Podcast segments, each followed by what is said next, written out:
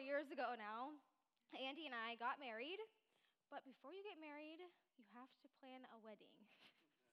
and this was a super busy time in our lives. Andy was about, about to graduate college, and he was about to commission into the into the military, and he was doing an internship, and there was just all this stuff. So there's this added stress that came into planning this wedding. And so if you know anything about that, you have to pick a location. You have to change the location tons of times because it falls through. You have to pick a date, and you probably have to change that date based on the location changes a hundred times. And then you have to probably change the date again based on the photographer that you pick, and the caterer, and the dresses, and even little things like the seating chart, which I can tell you is no fun at all to work on. it's probably the worst part.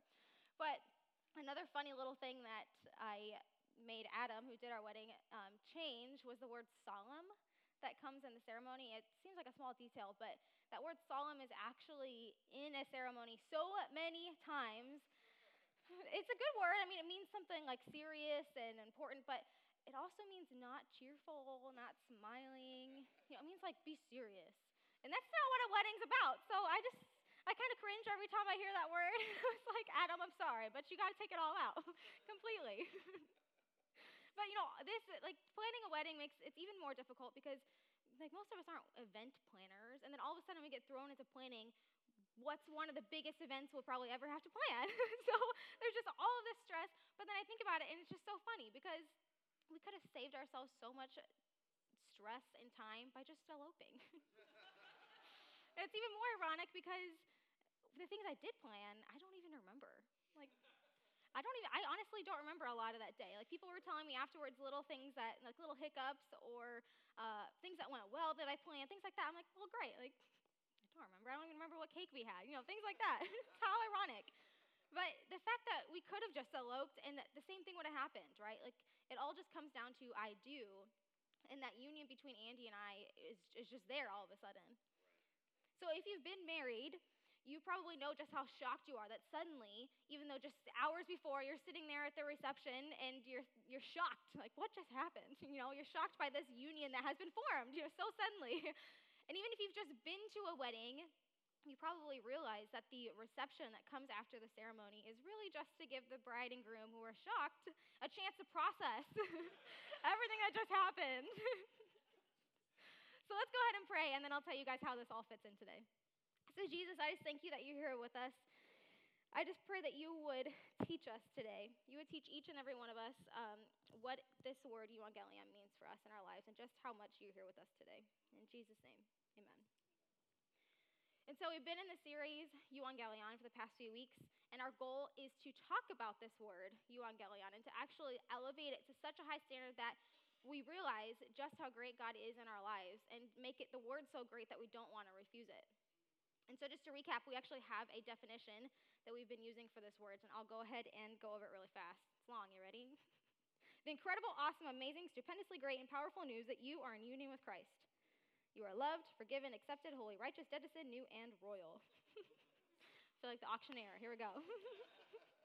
and this week, we're actually going to be talking about our union with Jesus. And much like my story that I mentioned, you know, how a wedding is a celebration of a new union that's been formed, um, when we say yes to Jesus, we can now celebrate that new union of being wedded to Jesus. And through this series, we've already talked about the words forgiven, loved, and saved. And when we realize that we are loved and we are forgiven, and we choose to say yes to Jesus and are saved, then we join into this new union that Christ has to offer us.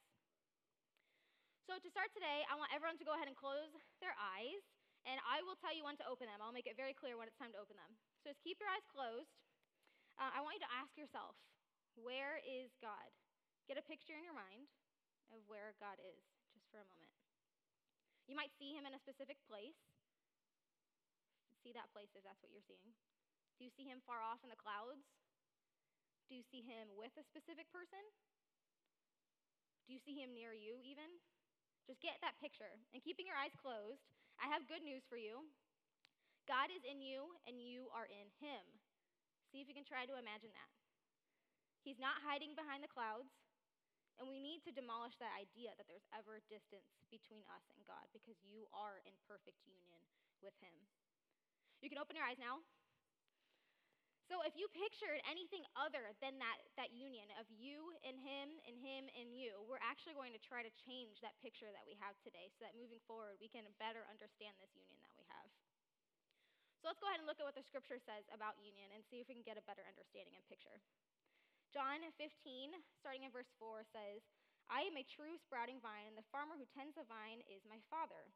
He cares for the branches connected to me by lifting and propping up the fruitless branches and pruning every fruitful, fruitful branch to yield a greater harvest. The words I have spoken over you have already cleansed you. The words I have spoken over you have already cleansed you. So you must remain in life union with me, for I remain in life union with you. For as a branch severed from the vine will not bear fruit, so your life will be fruitless unless you live your life intimately joined to mine. It says, The words I have spoken over you have already cleansed you. If you notice, there's no action verbs in there that talk about you. All of the action verbs in that talk about God's actions that speak over you that cleanse you. You are already cleansed because of God's actions, not your own.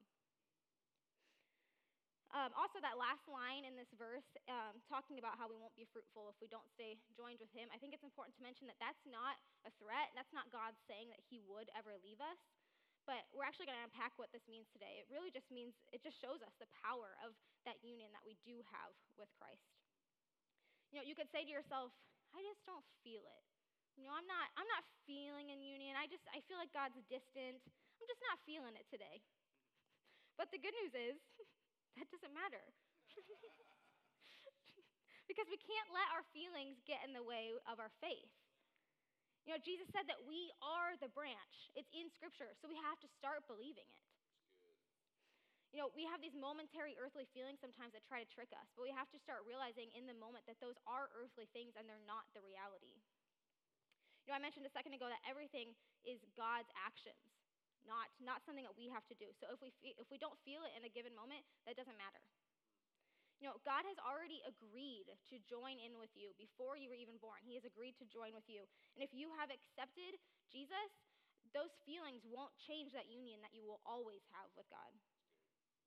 And even if we don't, or even, even if we do have these feelings that need to be gotten rid of, um, those feelings do not change reality. And Tyler reminded me this week that I am a Liberty student, meaning that I go to Liberty University. I'm a graduate student. And if you know Liberty University, it's actually in Virginia. So I am an online student. And I don't, since I'm online, I don't get the opportunity to participate in student life meaning I don't get to go to the football games, sporting events, you know, I don't get to meet my professors in person or make connections with my fellow students, you know, things like that. And I really began to feel this this past fall when I actually got to go to Liberty for a two week intensive. So I was there for two weeks taking class. And after class every day, you, I'm a student, so I get to participate in everything else that the students get to participate in for free because I have my student card, you know. And so Liberty is actually surrounded by the Blue Ridge Mountains, like huge mountain range, like hiking. Students can go full on hiking on the weekends. So that's amazing that they get to do. And because they're on the mountains, they actually have a year round skiing, snowboarding, tubing thing for students that they can do year round. So I, I go, it's raining, pouring rain, it's like 9 o'clock at night. It's my last day there. I'm exhausted. I've been there for two weeks pouring rain, and I go, please, I'm out of town. I am a student. Here's my card. Can I please go tubing? they're like, well, it's actually really dangerous right now because it's pouring. We probably shouldn't. But I'm like, please, no, I'm a student. So they opened it, and I got to go tubing. And of course, I like went off the track all the way, and they're like, oh no, you shouldn't do it again. But guys, I was a student, and I got to do it. So I was so excited. but even more than that, if you know me at all, this is probably the most important. In their dining hall, for they have a dessert thing like most dining halls have. But if you know Cold Stone Creamery at all, like they give, they make your ice cream in front of you and mix stuff in. They have a Cold Stone Creamery type thing inside of the dining hall. Like that's important, you guys. and so when I left and I didn't get all of, I didn't get to participate anymore. You know, I didn't have that access to Liberty. And so now I don't feel like a student. You know, I just get all the boring stuff, like the homework. You know, I don't even get to see people. It's so sad. But I didn't get to partake in those things that all of the students did. But just like this, we can't argue about our status of our union with God. It just is. Romans 6 5 says that we have been united with Jesus in his death, and we are also united with him in his resurrection. Guys, we're literally like planted with Jesus. Like, this is the best definition of union that there is. A seed is planted, one single seed is planted and outgrows one single thing. It's not fragments that come out, you know, that are disconnected. It's one thing that pops out of the soil. We are born together with Jesus. We're literally in full union because we were planted with him when he when he died and resurrected. They are combined to be one whole, not fragments. And nothing can change that. You know, we, we could never be separated from God, even if your feelings try to trick you into believing so. And you could also be saying to yourself, well, I'm struggling to produce fruit. I also have good news for you. Stop struggling. See, simple as that. You know, a tree it doesn't strive to produce fruit on its own. It's just the nature of the tree to produce fruit. Like an apple tree is planted, it grows, and fruit appears, right? Like it doesn't have to it doesn't have to worry about that. It's just its nature. Sure, a tree has to get water and it has to get sunlight, but it's not its actions to get those things. It can't water itself. It can't bring the sun out, right? It's not its actions. So, like I mentioned ago, it's not you who cleansed you, but it's God who cleansed you. So, it's not your job to produce fruit in your life, just to bear it. And you can depend on Him to do so too. We can have that confidence in Him. And honestly, we're hindering the process of producing fruit in our life when we try to do it on our own strength. You know, this is actually what Jesus meant in that verse I was just talking about before when he says that we'll be fruitless if we don't stay in union with him. But let's keep reading in John 15, 5 to see what else he says. He says, I am the vine and you are the branches. Those who remain in me or have union with me, in other translations, and I in them will bear much fruit, for you can do nothing without me. So again, Jesus won't break off his union to us.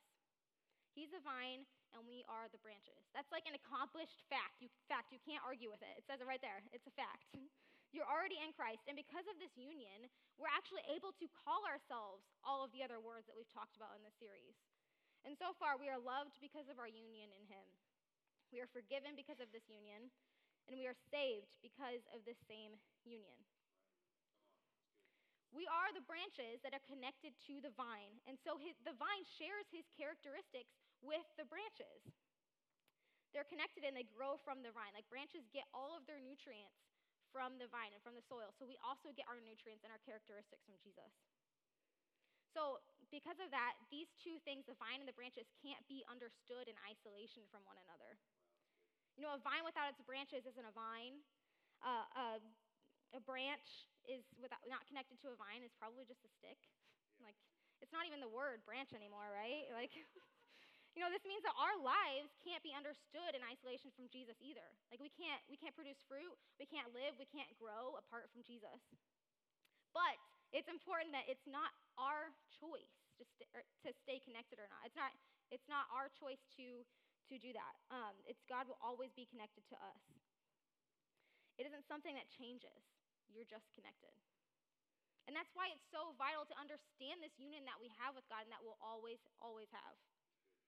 You know, we're so greatly blessed by this union that we can, sh- so we can share in his life now because we're connected, right? Um, since every single part of the branch touches every single part of the vine, when someone touches you, they're touching Jesus. So at the end of services, we have um, a ministry line. If you've, if you've been here, you've seen that. And so when I'm down here praying for people, um, it's not it's not my own ability ability that I'm, I'm praying for. Like how silly would it sound if I'm like, I'm a superhero and it's my talent that I am healing people down here. Like that's that's silly. That's ridiculous, right? It's only because I am in union with Jesus that people can be healed.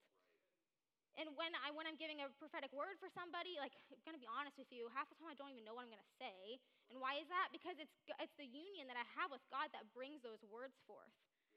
So when we realize that we are the branches and we're fully connected to the vine, we can understand that it's our hands, it's Jesus' hands through us being laid on people.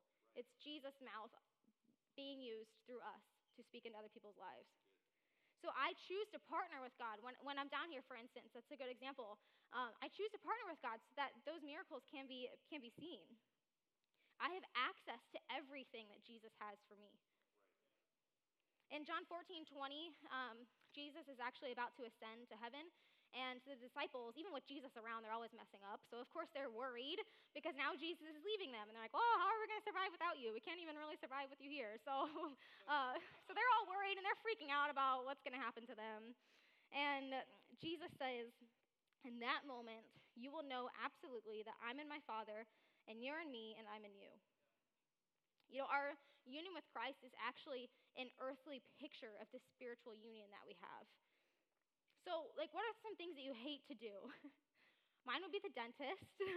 um, that's my own personal version of hell, which is biblical because it says they'll be weeping and gnashing of teeth. so, it's fun. Maybe you hate to drive in traffic or drive in snow. Whatever it is for you, Jesus has to suffer through that stuff with you. Like, he doesn't just leave you through the mundane stuff in life, right? So, you know, many of you know that last year Andy was deployed for about 11 months unexpectedly. Like, that's a, that's a year of stuff that we had no idea was going to happen. And since our marriage is an earthly union, that was an interesting year. you know, obviously the distance itself couldn't affect that union, but it did hinder it.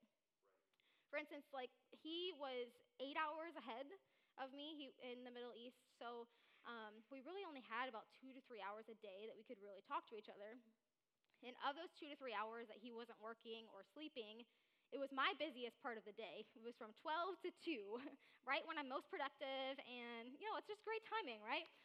So we found that we couldn't really talk. We ha- couldn't really have undistracted conversations very often unless it was very thought out and planned and we moved stuff around.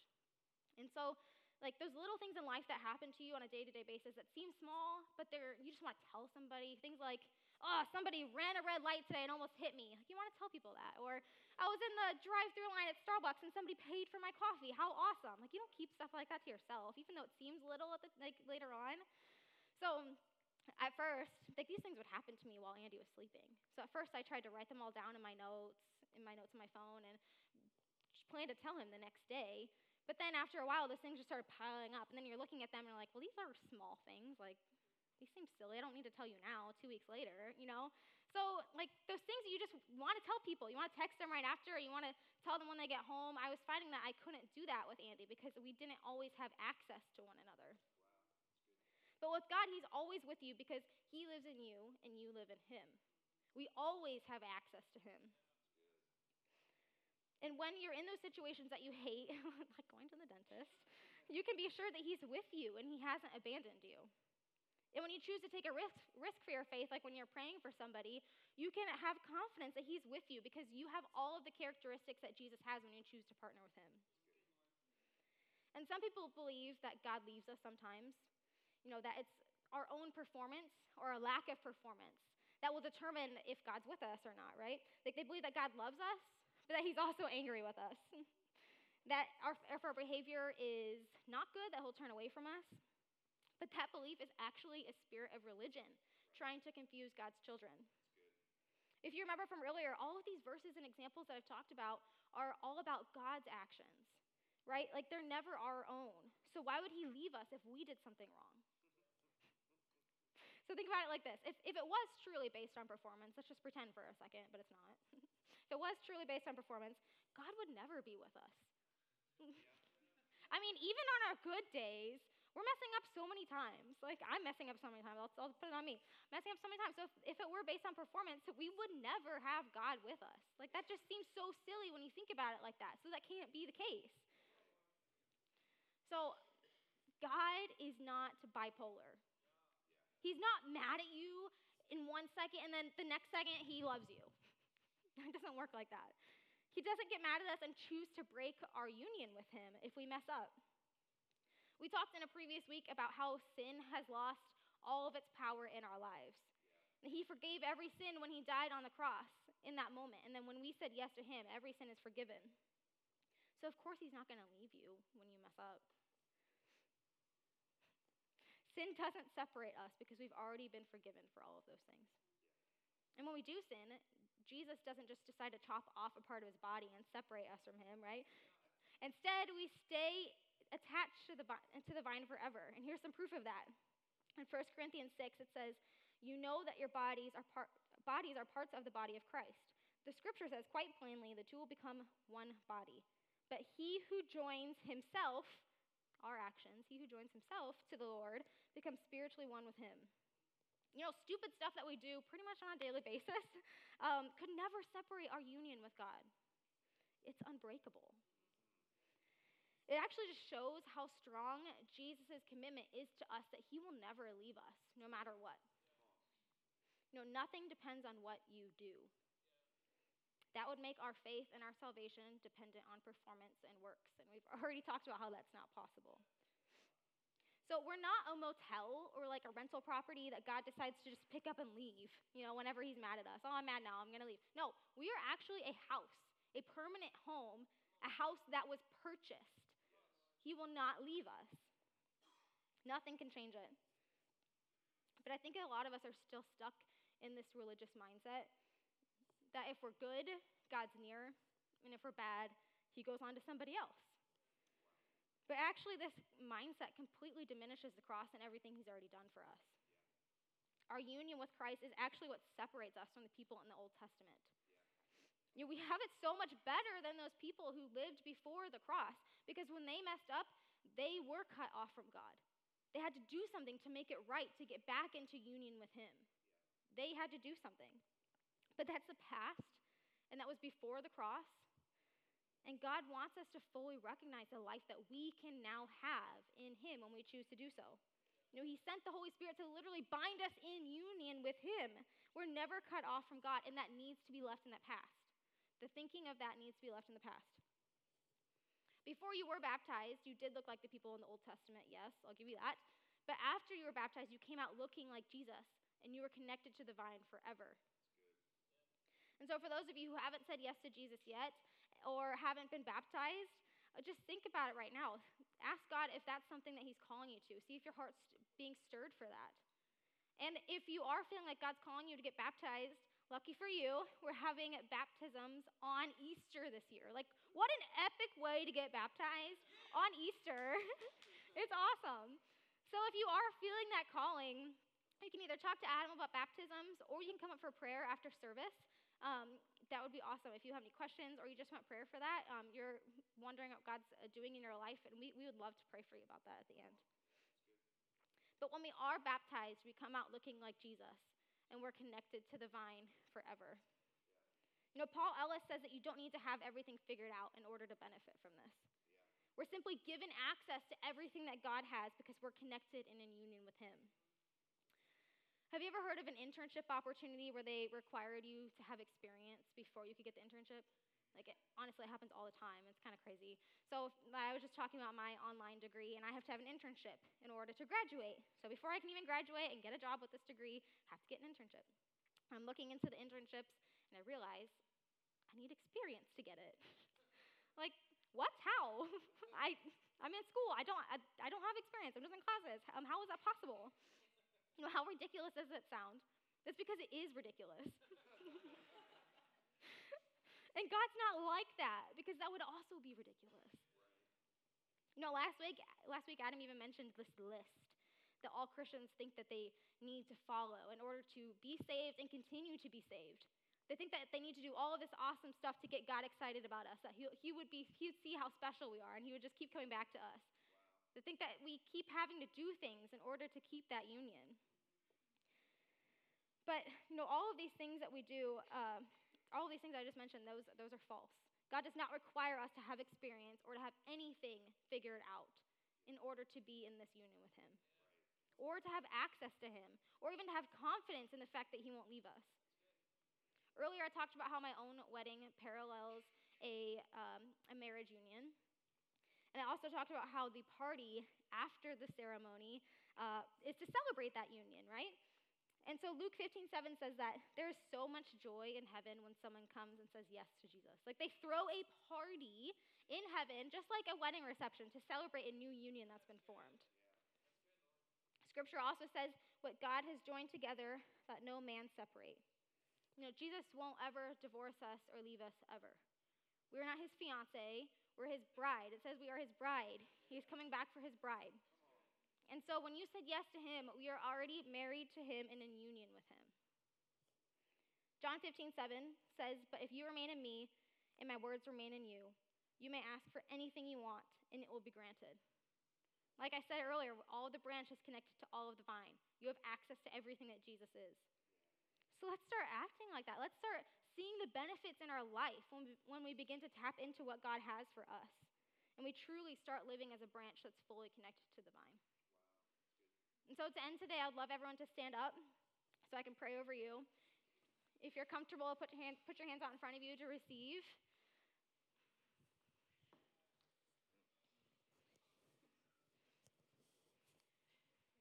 So, Jesus, I just thank you for each and every person in this room. I just break off a spirit of performance, the feeling that we have to do something, the feeling that we have to be, we have to be good, we have to be great, we have to do special things to make God excited about us. I break that off in Jesus' name, and I replace that with just a spirit of peace and just the ability to rest in who we are in God. I pray that we, each and every one of us, would live from that place of union having full access to what Jesus has for us.